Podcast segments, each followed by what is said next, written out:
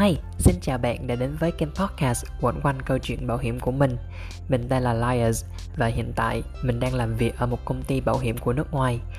Liars là kênh podcast này với ước muốn chia sẻ những kiến thức và kinh nghiệm liên quan tới chuyện ngành, chuyện nghề bảo hiểm. Từ đó, hy vọng bạn sẽ có thêm nhiều điều hay ho và mến yêu thêm công việc về ngành, về nghề bảo hiểm. Cảm ơn bạn nhé.